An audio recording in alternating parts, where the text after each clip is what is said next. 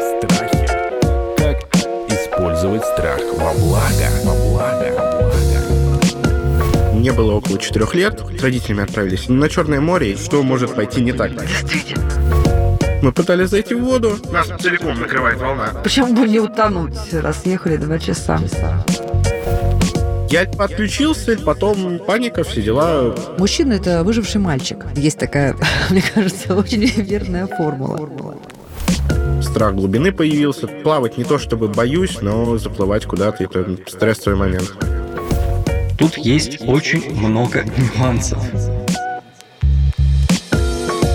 Здравствуйте, это подкаст «Страхи». Мы продолжаем, ну или практически уже завершаем наш совершенно потрясающий, необыкновенный, очень интересный, полезный сезон, посвященный детским травмам. Почему я это говорю? Потому что если вы случайно попали именно на этот выпуск, знаете, что до этого эпизода есть целая коллекция, я бы сказала, энциклопедия детских травм, целительная, между прочим. И очень-очень вам пригодится она для, ну, такого ощущения счастья и покоя в моменте. Но я надеюсь, во всяком случае, на это. И куратор этого сезона, медицинский психолог, кандидат психологических наук Артур Тимофеев выложился по полной. Здравствуйте, Артур. Всем здравствуйте. А вот вам самому полезен этот сезон, скажите, пожалуйста. Вот когда вы послушали не в кабинете у себя, а в такой, я бы сказала, стрессовой обстановке наших героев.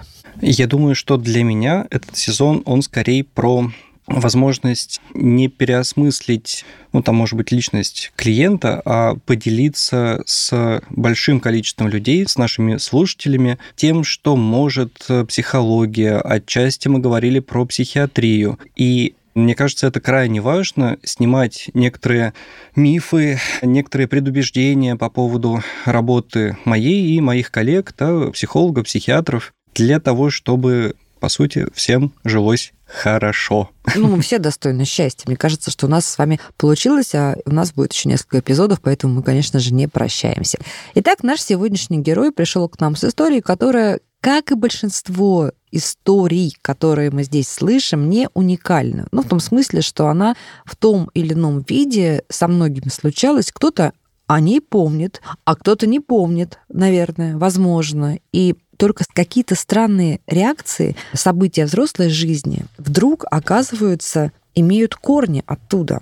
Наш сегодняшний герой Артемий. Здравствуйте, Артемий. И вы рассказали, как вас однажды чуть не смыла огромная волна. Да, здравствуйте. Была такая история. Мне было около четырех лет. Мы с родителями отправились на Черное море и в один определенный день решили собственно, съездить на Азовское, песчаные пляжи, что могло, в принципе, пойти не так. Вы совсем ребенок. Да, 4 года. Я, ну, Плавать не умеете? Плавать, да, тогда еще не умел, и спартанские методы из разряда «закинь, и пусть сам выплывет», как бы тоже были весьма неэффективны. Научился плавать я несколькими годами позже.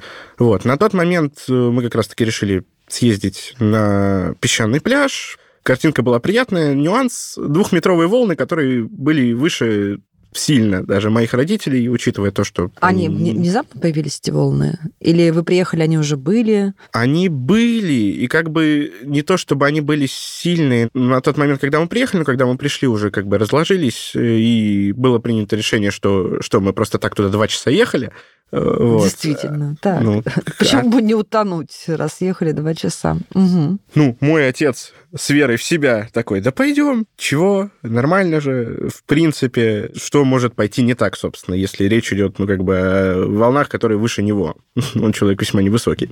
И, собственно, мы пошли туда, как бы искупаться, но в тот момент как бы волны немножко поутихли. Ну, когда мы подошли, как выяснилось, там подплыло какое-то большое судно, возможно, как раз таки... Волна усугубилась. Волна усугубилась, она увеличилась, мы подошли в тот момент, как раз-таки пытались зайти в воду, большая волна. А вы на руках были у папы? Я не на руках, он держал меня за руку в этот А-а-а. момент. Вот, и подходя как раз э, к воде уже, когда увеличилась волна, то есть меня по пояс, отец по колено, нас целиком накрывает волна обоих. То, что я помню после этого, это как раз-таки то, что я где-то лежу недалеко уже на песке, и, как бы, и мне не совсем приятно из-за того, что меня, так я думаю, хорошенько так повертело в волне. С То того... есть вы отключились, как вам кажется, да, тогда, Ну, я либо отключился, либо забыл это в связи с тем, что воспоминания слишком не из приятных. Одно из двух. Я ставлю на то, что я отключился, потому что головой я ударился. Без каких-либо таких, я насколько помню, последствий, потому что не сотрясение, ничего, но А что было потом? что было потом? Потом немножко паника, все дела, потому что, ну, как бы стрёмно, когда ты отключаешься и потом резко просыпаешься, как бы. Я, насколько это помню на данный момент. Вот. И, в принципе, ну, мы больше там не купались, что логично. А впоследствии как раз-таки у меня вот с водоемами большими сомнительные отношения, страх глубины появился, то есть как бы глубоких пространств именно и водных, и т.д. Ну, как бы плавать не то, чтобы боюсь, но заплывать куда-то или еще что-нибудь, это такой прям Давайте стрессовый момент. Поподробнее. Кроме того, что вы боитесь заплывать куда-то, ну, знаете что, сколько людей вообще не умеет плавать и Да. как-то обходится без этого. А как это еще сказывается в вашей такой взрослой, обычной жизни? Как бы небольшая нервозность, когда вот видишь какие-то глубокие водоемы, вот это все именно отношения, то есть волны, тоже как бы такое критическое воспоминание. То есть волны, если море с волнами, боюсь прям сильно. Ну, как бы именно в повседневной я не знаю, как это могло бы сильно отразиться, лишь с учетом ну, более конкретного и сильного восприятия каких-то вещей, связанных с подобными ситуациями. А вот ваше в том моменте отношение к папе, вы обиделись, испугались за него, огорчились, что он вас не защитил, что он вас потащил туда. Правильно будет это выразить так. В принципе, решение было обоюдным насчет того, что он меня вытащил, и т.д. Да, да, не, нормально, да? Обоюдное Да. решение четырехлетнего ребенка и взрослого дядьки, да. Справедливо, справедливо. Договорились, мужики, так. Справедливо. Замечания вполне себе резонные. Но нет, обиды не было. Страх в моменте был. Был страх, в принципе, из-за себя, из-за отца, потому что, ну, как бы А, за стрессовая... папу еще испугался. Ну да, то есть Мгм. стрессовая ситуация с точки зрения того, что, ну, как бы накрыл-то обоих. Ну, как бы и просыпаешься такой, а кто где, кого, чего, чего, вообще, Мгм. где отец вроде с отцом заходил. А вам хотелось бы, да, убрать вот это сформировавшееся отношение к волнам, к воде большой? Скорее, Ну, если больше ни в чем другом это не, не беспокоит. Скорее, да, ну, как бы оно беспокоит. Но, знаете, еще можно это приписать к тому виду воспоминаний, которые периодически как бы фиксируются на кошмары. То есть, как бы, есть воспоминания, А. которые периодически снятся, даже в рамках кошмаров. Кошмары же проецируются, ну, иногда на страхи, которые не реализуются, а Так, иногда у на нас страхи, тут психолог другой сегодня. Да. Ну, я просто по своим наблюдениям, просто Так. у меня, ну, как я свои кошмары делю вот на эти два типа. И вам Вот. снится вот это ощущение или прямо эта картина, как вас на- накрывает Это картина с другими вариациями на тему. То есть, ну, как Например? бы было несколько раз. Например, то, что я не выплываю, например, а то, что меня уносит в море. Как раз-таки про страх глубины. И что вы там Ну, как- теряетесь, как бы, ну, ну, погибаете, всё, ну- просыпаетесь А, ну, ужасе? ну, знаете, вот это вот частое ощущение, когда ты тонешь во сне. Вот это как бы ты просыпаешься в поту, потому что ты либо падаешь, Нет, либо не тонешь во знаю, сне. Не знаю. Я просто как и про них Мгм. слышал, то, что есть два частых, ну, как обычно упоминаемых и слышимых, и про то, что со мной было, варианта, как бы, когда ты резко просыпаешься во сне. Либо когда ты, а, падаешь, либо когда ты тонешь. Это то, что тебя будет во сне. У меня то есть- другое, когда я кошмара. не могу, мой кошмар скорее про то, когда я не могу убежать от кого-то или от чего-то. Знаете, такое есть ощущение, когда, А. Мгм. э, вот мне кажется, он тоже довольно часто, то ощущение, когда тебе хочется бежать от кого-то или от чего-то, а ты не можешь бежать. Вот как будто ты себя не можешь поднять вот так вот и заставить бежать. Сейчас как раз Артур скоро включится и прокомментирует нам вот это. Хорошо. Итак, Артур, вот вроде бы с одной стороны слушаешь историю, ну хорошо, ну была такая травма, ну испугался. Ну дети в детстве имеют, так сказать, особенность э, пытаться утонуть, когда их вытаскивают, да, заблудиться. Всякое и что, случается. Что, что случается. И как говорят, да, что мужчина это выживший мальчик. Э, Есть такая, мне кажется, очень-очень Хорошая. В данной Запомнил. ситуации очень хорошо в контексте. Да, да, очень верная, верная формула, да. Ну, вот мальчик выжил, несмотря ни на что, ну и живи дальше. А тут, оказывается, и не очень комфортно сформировавшееся отношение к глубине, к волнам, потому что ну, вот поедет с девушкой на океан, и, а девушка скажет, пойдем прыгать на волнах, а Артемий скажет, дорогая, знаешь, у меня это, вот, и как-то отползет. Ну и, и вот Вдруг мы докопались, что в кошмарах это проявляется. Давайте-ка попробуем теперь с вашей помощью поковыряться вот в этом сундучке с э, маленькими скелетиками Артемия. Ну, давайте начнем, Артемий. Я позадаю вам немножко вопросов. Конечно. Скажите, пожалуйста, когда вы отметили вот этот страх волн и страх глубины, какие самые первые воспоминания? Вот тогда после четырех лет или этот страх пришел чуть позже? Он пришел чуть позже с осознанием, где-то лет в семь, как раз-таки, когда мы уже тоже отдыхали на море. Просто ранее, скажем так, не было ассоциаций для того, чтобы это вспомнить и зафиксировать. И припомните, пожалуйста, когда начались кошмары. О, а это тяжело. Плюс-минус километр, что называется. Ну вот... э, Плюс-минус 8-9 лет. Ну вот как раз 7, 8, 9. Вот где-то вот такое окно. В принципе, логика понятная. То есть сначала произошло событие, событие произошло в 4 года, Понятно, что психика в этом возрасте не готова обработать весь тот объем информации, там ни прогнозирования толком нет. Испуг-то был, да, а вот э, что может случиться, было непонятно. Ну, условно, умру, да, но в 4 года, а что такое умру? Как бы а вот в 7 лет это уже вполне себе реальные угрозы. Там То уже есть догнало, прогнози- да? прогнозирование складывается. То есть какой-то вот такой страх, условно, в кавычках, страх воды был заложен, да, то есть была почва для него.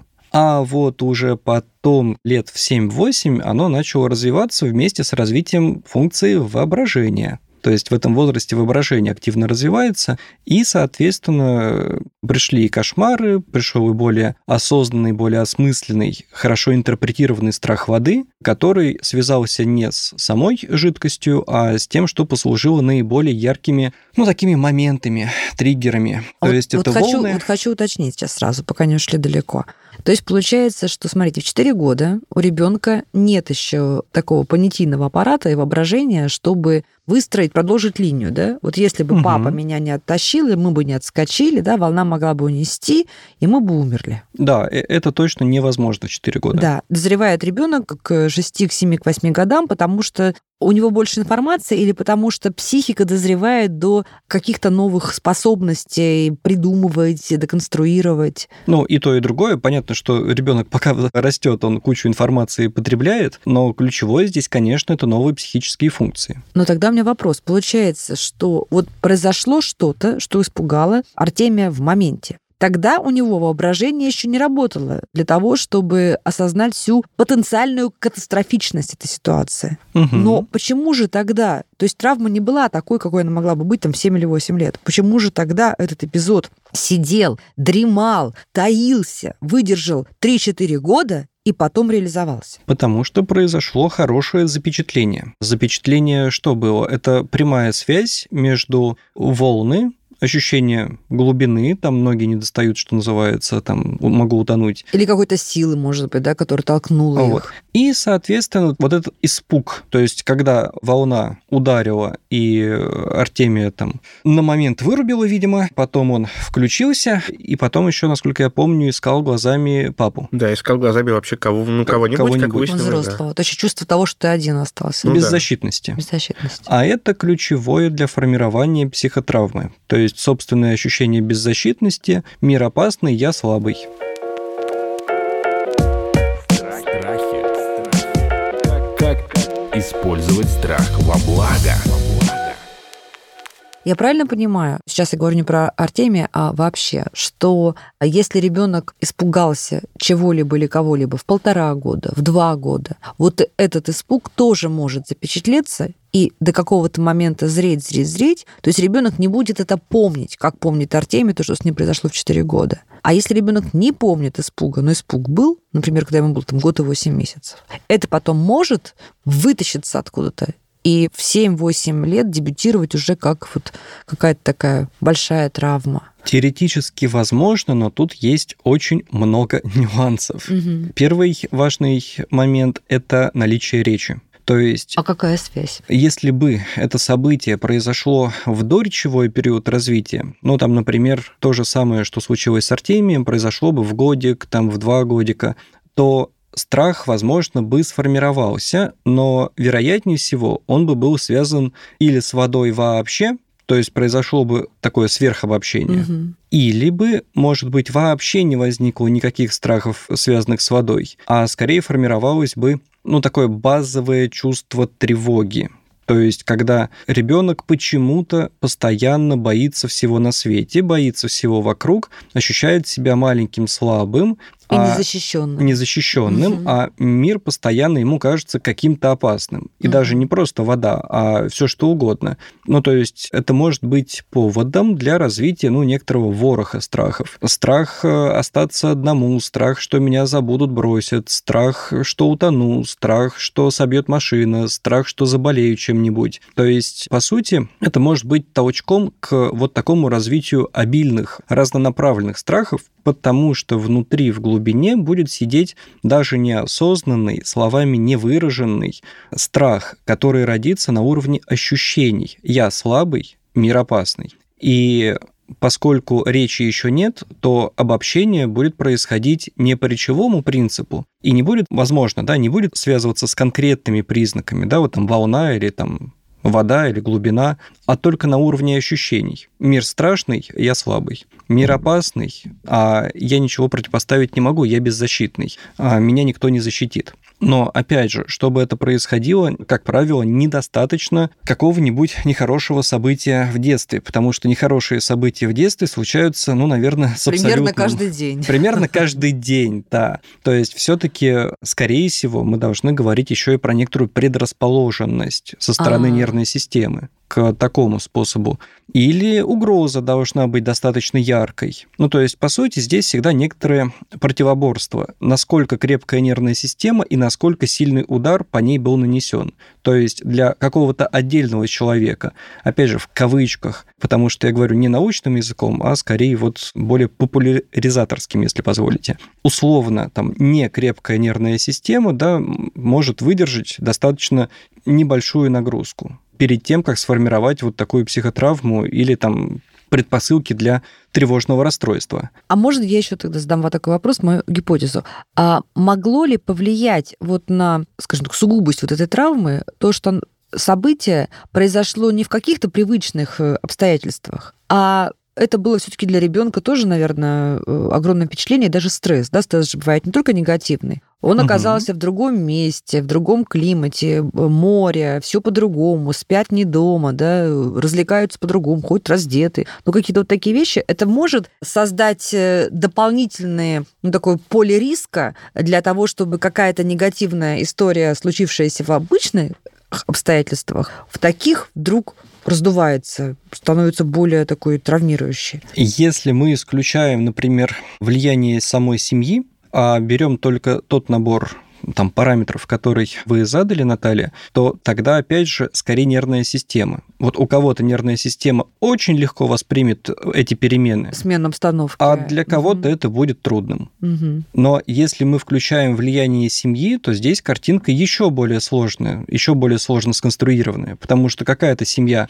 может окружить заботой и вниманием, и, в общем-то, ребенок даже в кавычках со слабой нервной системой будет чувствовать, что он защищен, там даже в незнакомой ситуации, там вот мама рядом, она оберегает, она заботится, папа рядом, заботится о нем, о ребенке, заботится о маме, создает общую атмосферу защищенности. И, в общем, ну да, какое-то новое место. Ну вот же родители, и мне с ними спокойно, и все в порядке. То есть ситуация еще сложнее становится. Поэтому здесь много факторов. И фактор биологический, то есть нервная система, с которой мы рождаемся, да, это то, что неизменно. А есть факторы окружения, и есть фактор семейный, да, то есть ближайшего окружения, который очень сильно влияет на все остальные внешние факторы, как они будут ребенком восприниматься, как угроза или скорее как там необычные приключения. Вот как раз по этому поводу вопрос э, Артемию. Артемий, а вот когда, если припомните, вы очнулись, стали искать глазами кого-то, быстро нашли? Да, достаточно. Ну, то есть, как бы вот это осмотреться вперед, вот так вот плюс-минус головой, вижу то, что я как раз-таки лежу там недалеко, рядом как раз уже мать подошла, и отец как бы тоже такой мокрый вышел. Угу. Вот. В принципе, да, достаточно быстро, но вот это как раз-таки момент нескольких секунд, когда вообще непонятно. Вот эта вот потерянность как раз потому, что ты выключился и включился, достаточно хорошо запомнился. Ага. И вот как раз э, важный момент, когда только включился, была вот эта растерянность. И вот эта растерянность, она как раз запомнилась, как беспомощность, как страх. Почему это не переросло в какие-то другие страхи и фобии? А потому что родители подошли достаточно быстро, угу. поняли, что ситуация под контролем, с папой все в порядке, с ним все в порядке, мама подходит. То есть в целом вот все, семья среагировала, он защищен, все в порядке, все живы, все целы, здоровы. А я правильно понимаю, что семья, скорее всего, повела себя еще правильно в том смысле, что мама не стала, может быть, там чрезмерно переживать, квахтать, что называется, утешать, да папа как-то там. То есть они, наверное, не, не сакцентировали внимание. Давайте спросим у Артемия, как оно было? Ну, в принципе, на тот момент как бы прям сильной паники не было. Вы не, вы не помните, чтобы родители выглядели очень испуганными? Отец у меня вообще, в принципе, реагирует на такие ситуации плюс-минус. Нормально нормально. Все окей, окей. Не утонули, вот, пойдем. Да, ну, Можно возвращаться мальчик, к ужину. Да. Мальчик выжил, мальчик выжил, выжил. достаточно. Ну, мать, конечно, немножко попричитала, но не то чтобы сильно, то есть это не переросло прямо в стрессовую mm-hmm. ситуацию, назовем это так, ну, сверхстрессовую ситуацию, помимо самого как бы эффекта и самого прецедента. Как-то Но так. ведь вам снятся сны. О чем же говорит Артур? Подсознание, Артемий? Как вы нам можете перевести это? Пока не могу. Артемий, подскажите, пожалуйста. Дедушка Фрейд нам завещал. Сны-то, они с повторяющимся мотивом это вот всегда, ну вот если говорить кошмары, да, это повторяющийся кошмар про воду, там как вы тонете, или это какие-то, ну, более смазанные, более случайные сцены, не такие срежиссированные, скажем так. Ну, у меня вообще как бы с фантазиями со снами так насколько я мало их помню. Но вот этот сон конкретно с этим эпизодом можно припомнить раза 4-5 он снился. Сценарий цикличный, как раз-таки начало примерно одинаковое, там ну, плюс-минус. Там единственная разница, один раз, получается, он был без отца. Остальное как раз вот начало вход, волна, уносит, тону, просыпаюсь. Цикл такой. И один раз э, без отца, да. а остальные... Э, остальные разы... вместе. А там... А тону один. Ага. А есть какие-то еще различия? Ну, то есть эти сны, они немножко модифицируются или вот они как, прям как под копирку, если припомните, Ну, конечно. небольшая модификация есть, но как бы есть разница во времени суток, есть разница в том, откуда. То есть не всегда это песочный пляж, опять же, не всегда это та же точка. Но именно коренная основная вот эта ситуация, основной инцидент, он очень, ну, чуть ли не абсолютно идентичен. То есть как бы, и оно, причем еще оно и происходит также через затемнение. То есть это не, не наблюдая, опять же, процесс. Ну, то есть психика как будто бы, да, застряла вот в этом моменте, когда происходит, в кавычках, умирание. Ну, то есть да. все погасло, и вот непонятно, оно свет-то будет, и, и, или уже... Ну, да, и на каком свете я читаю. Да, да, да, и на каком свете.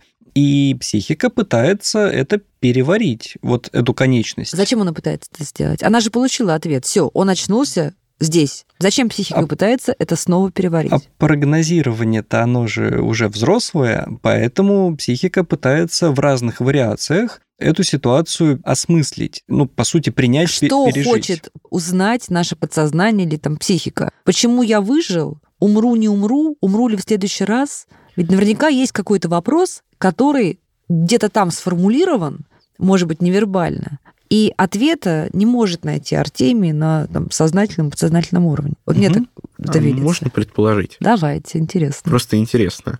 А может ли это исходить из концепции того, что ну, сны же часто кошмары готовят нас к худшему исходу, и это как раз-таки идет проигрывание худшего исхода, чтобы морально к этому подготовиться. Ну, то есть, по сути, пережить страх смерти. Да. Вполне себе, как хорошая гипотеза.